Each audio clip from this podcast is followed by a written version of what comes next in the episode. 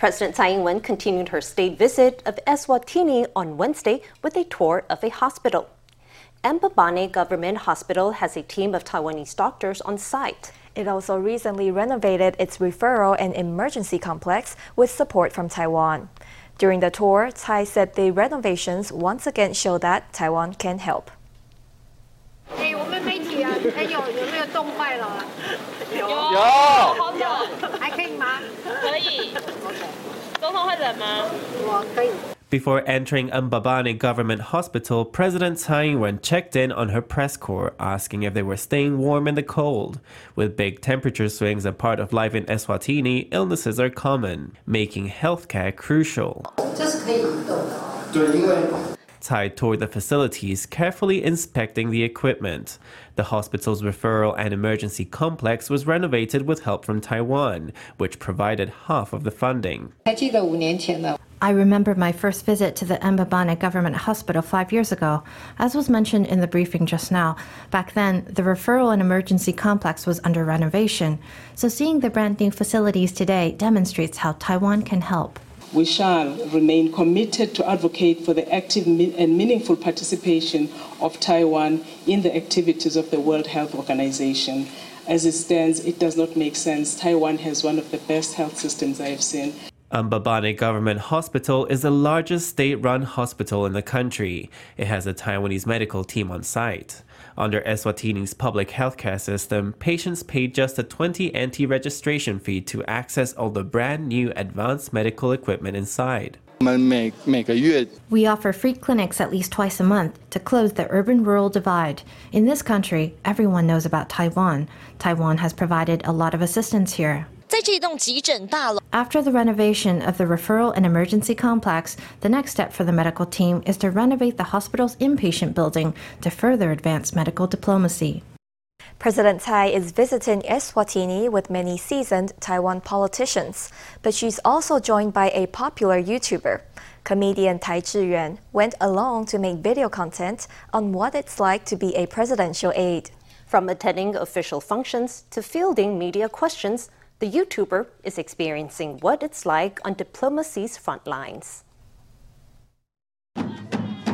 It's a banquet in Eswatini held in honor of President Tsai Ing-wen. This man filming with a smartphone might appear to be one of Tsai's aides, but look twice, he's a familiar YouTuber. He's none other than YouTuber Tai Zhiyuan, who's joined Tsai on her visit to Africa. He is here with the production team from Muyao for Super Playing, filming content on what it's like to be a presidential aide for a day. Uh, the presidential office had been discussing the concept with the Muyao team since the beginning of the year. We wanted to let viewers know how tough it is to be in a frontline diplomatic delegation. Tai was at the airport and on the charter plane. He even had a go at answering media questions. 那你知道死亡三世有几个老婆吗？李光辉，十四个，他有几个小孩？几个小孩？好像二十几位，有三十六个。三十六位，很好，多多子多福气嘛。那你羡慕吗？哎，这个也不是羡慕问题，这个是各地的风俗人情不一样，而且这样表示死亡的他的体力很 好。Tai came fully prepared, and he's documented many fine points of working as a diplomat.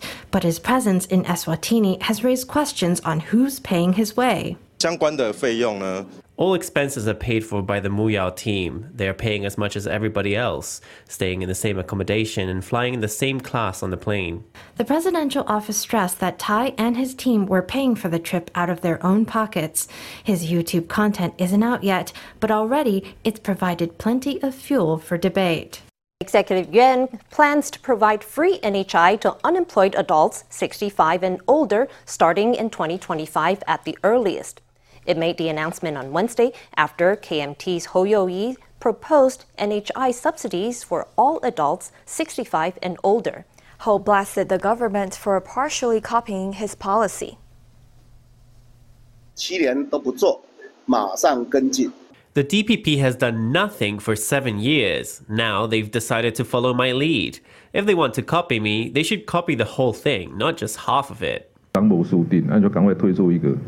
可是你这个都 They're just trying to keep up with the Joneses by rushing out this crude policy. It's not very responsible of the government. 相关提议恐将排挤其他社福预算，行政院表示不不宜贸然造进。 Universal NHI subsidies for adults 65 and older could squeeze the budgets of other welfare programs. The executive yuan believes that it's not advisable to rush this policy. Based on the budget scale and scope of care, it must conduct calculations and assessments and carefully weigh considerations of fairness and financial burdens before submitting the proposal for cabinet review. 所以我们会通案的全盘考虑，主要是针对比较没有能力的。we will assess all aspects of the proposal. Older adults without earning power and elders who need care will be given priority. The NHI director says that universal subsidies could make the health program system unsustainable. Therefore, the plan will first target adults 65 and older who are unemployed and are not the dependents of their children. Some 700,000 people are expected to benefit. A new way to test patients for poisons is to set to revolutionize toxicology. The Raman spectroscopy test can detect diverse types of poisons in just 30 minutes. That's incredibly fast compared to traditional tests, which can take hours, days, or even months. The new system comes from a team of doctors and scholars from several Taiwanese hospitals and universities. They hope the ramen based test can be used by first responders all over the country to reduce the time it takes to get a patient the treatment they need. An ambulance takes a patient to the hospital as fast as possible, but for many toxicology patients, it's hard to define what has caused their illness. It can take excruciatingly long to work out what is causing the problem.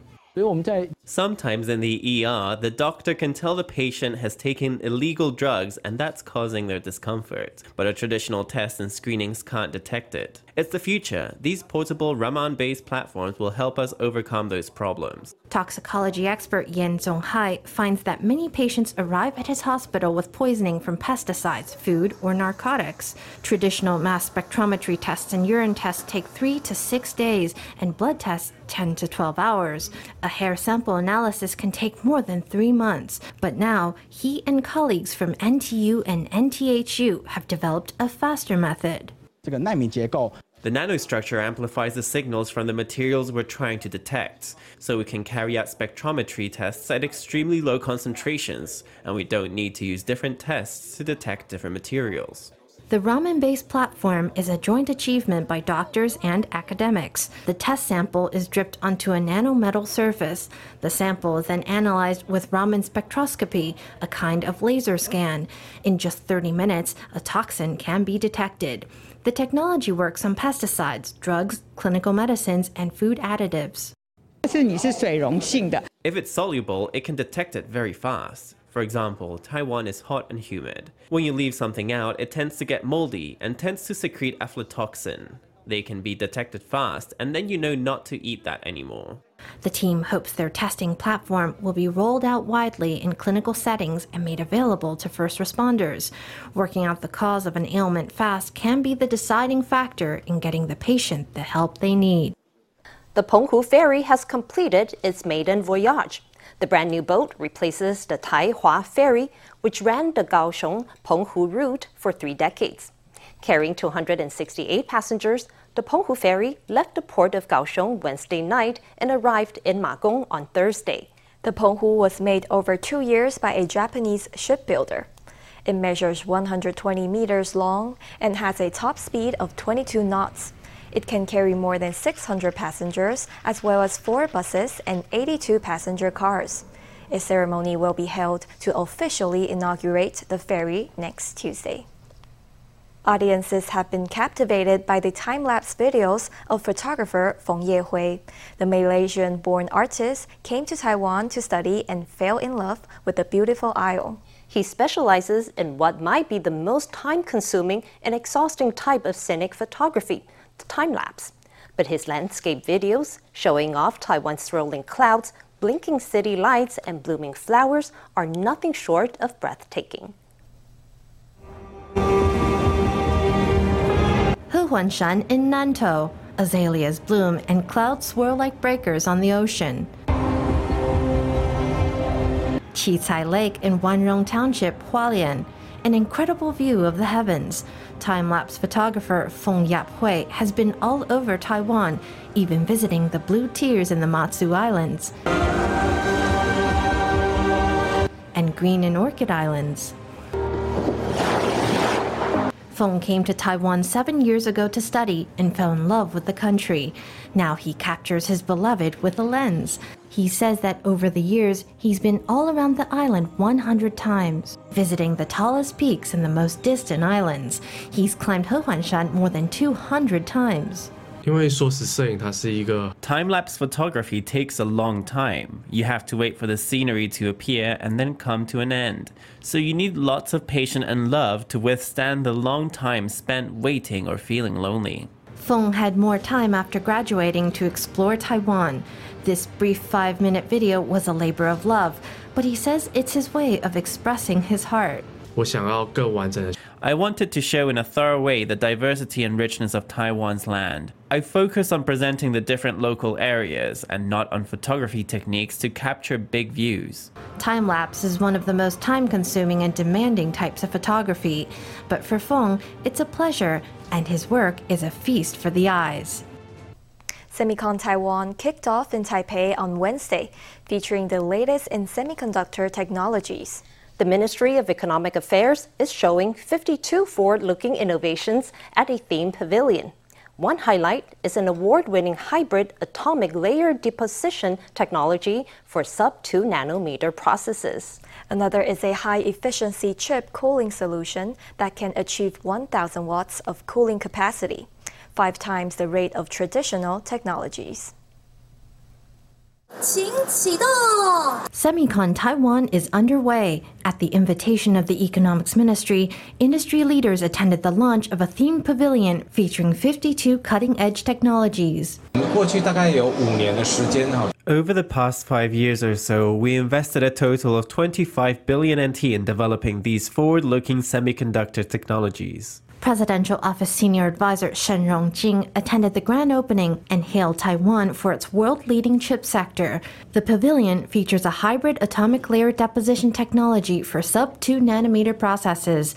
As chips get smaller and more sophisticated, deposition technology must become increasingly precise and uniform. This latest technology can perform plasma spray and thermal spray coatings in the same chamber, enhancing efficiency. 希望能够推动我们国内半导体自制机器设备。 we hope to drive growth in the domestic semiconductor machinery and equipment industry to promote it more overseas. We also want to raise the self sufficiency rate of the domestic chip sector to make ourselves more self reliant. Amid the boom in AI and high performance computing, demand is surging for servers and data centers, making efficient cooling crucial. Working with the chip sector, the Industrial Technology Research Institute developed a novel heat dissipation technology.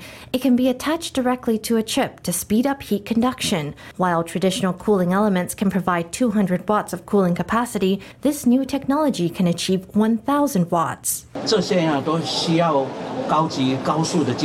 All AI applications need advanced high speed chips. As for the heat on these chips, we've developed a new product that can be attached directly to the chips for heat dissipation. By 2030, the global semiconductor industry is projected to be worth 1 trillion US dollars. Taiwan is poised to be a key driver of future growth. With output value surpassing 5 trillion NT last year, Taiwan ranks second in the world, reaffirming its technological strength.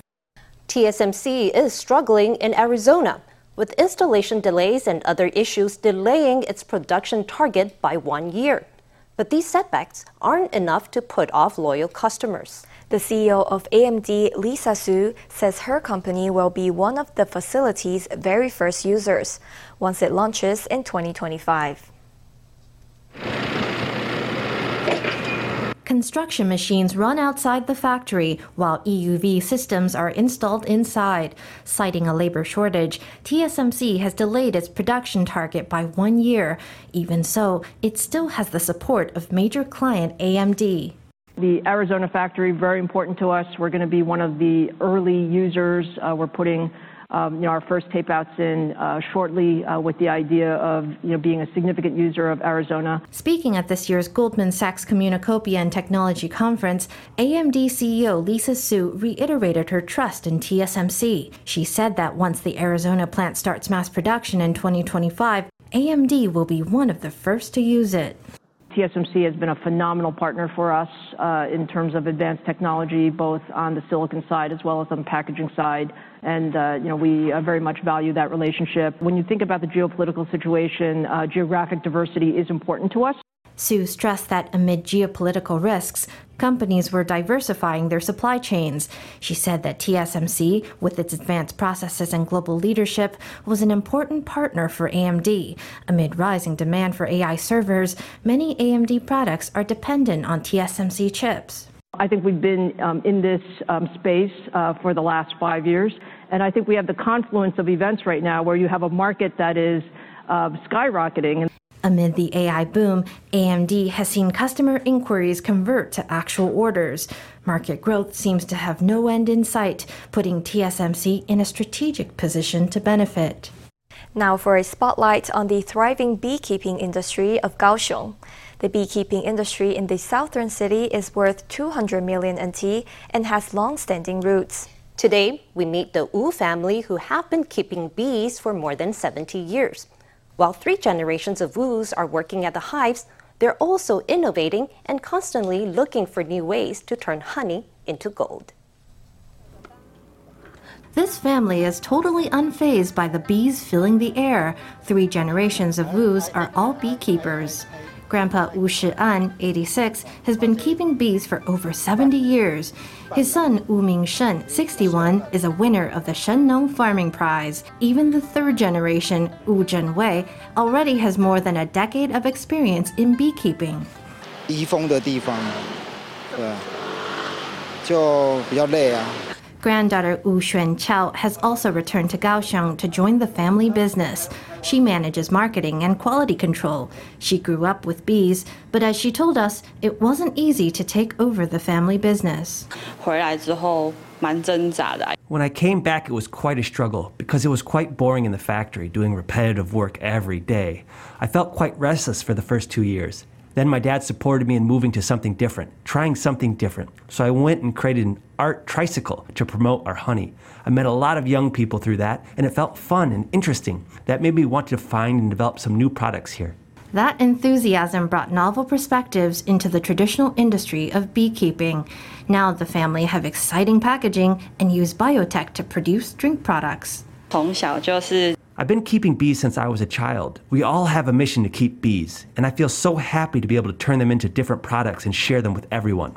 While the family keeps their traditions alive, Kaohsiung City's Agriculture Bureau is doing what it can to help. The Dagangshan Longyan Honey Culture Festival is a big event. Last year, Kaohsiung produced 918 tons of honey, about 11% of the whole country's production. This year, the premium Longyan honey won 12 gold prizes and 6 special grade prizes at the festival, with all the honeys winning 3 major stamps of approval. Simply put, they have to pass three tests. First is our CNS national standard, second is our HACCP standard, and the third is our halal certificate in Kaohsiung. The beekeeping industry in Kaohsiung is worth 200 million NT. Farmers and officials are working hard to promote the industry and keep this golden hive buzzing. South Korea is a popular destination for Taiwanese, and now it'll be even easier to travel there. A new direct flight launched on Thursday connecting Taiwan and the city of Cheongju. The route is operated by South Korea's Aero K, which will offer a daily service. The maiden outbound service carried about 50 passengers. Cheongju is at the center of South Korea. It's a very convenient and developed place. It's very easy to travel from Cheongju to places like Seoul or Busan. There are so many options. Now we have more places we can go. We've mainly visited Seoul. If you wanted to go to Cheongju from there, you'd have to travel all the way there and take two hours. Taiwan has direct flights to several destinations in South Korea including Seoul's Incheon and Gimpo airports and Busan.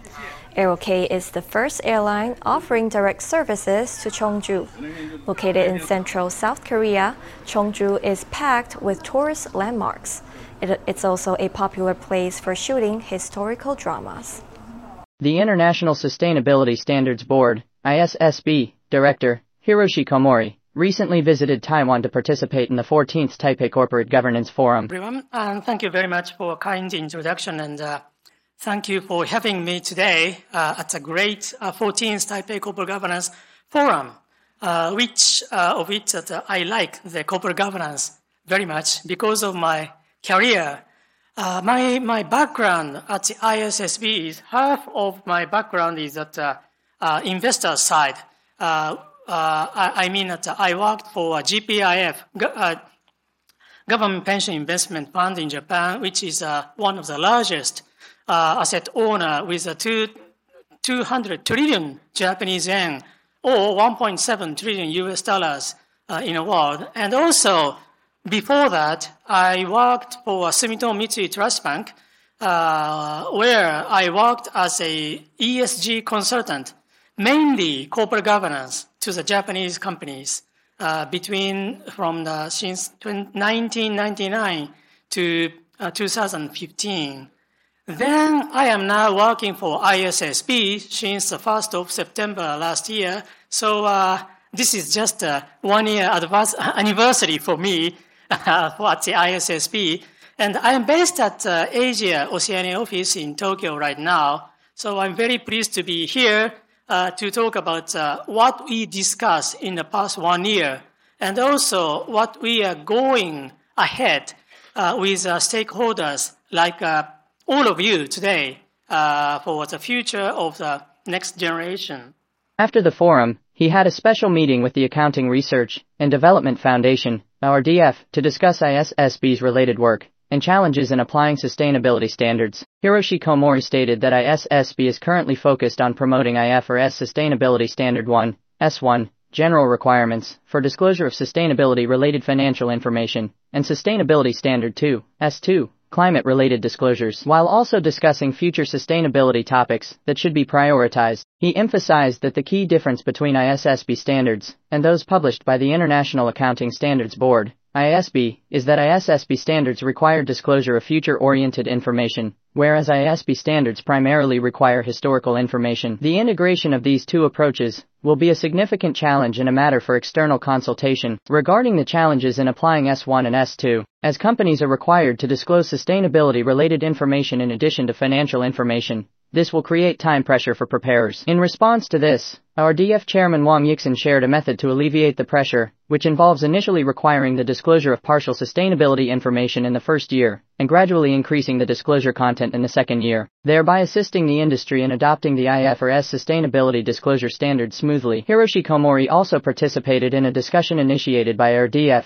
along with Tim Kasim and Owen Jones from ISSB and IASB regarding XBRL classification standards for S1 and S2. They discussed practical application issues and challenges related to these standards. XBRL Committee CEO Joe Shahao provided suggestions during the meeting regarding the challenges companies may face when adopting classification standards, including the level of granularity of disclosure content. Kasim and Owen recommended that RDF provide feedback on the IFRS Sustainability Disclosure Standards, issued by the IFRS Foundation for ISSB's future reference and discussions, to enhance the capability of Taiwanese companies in disclosing sustainability information and preparing sustainability reports. Our DF will host the 2023 ESG Summit on November the 16th at the Taipei International Convention Center. The summit will focus on aligning with international standards in sustainability disclosure, and include four professional seminars and a sustainability disclosure case sharing session, actively promoting ESG, and improving the quality of sustainability information disclosure in Taiwan. For more details about the event, please visit the RDF official website at www.rdf.org.tw.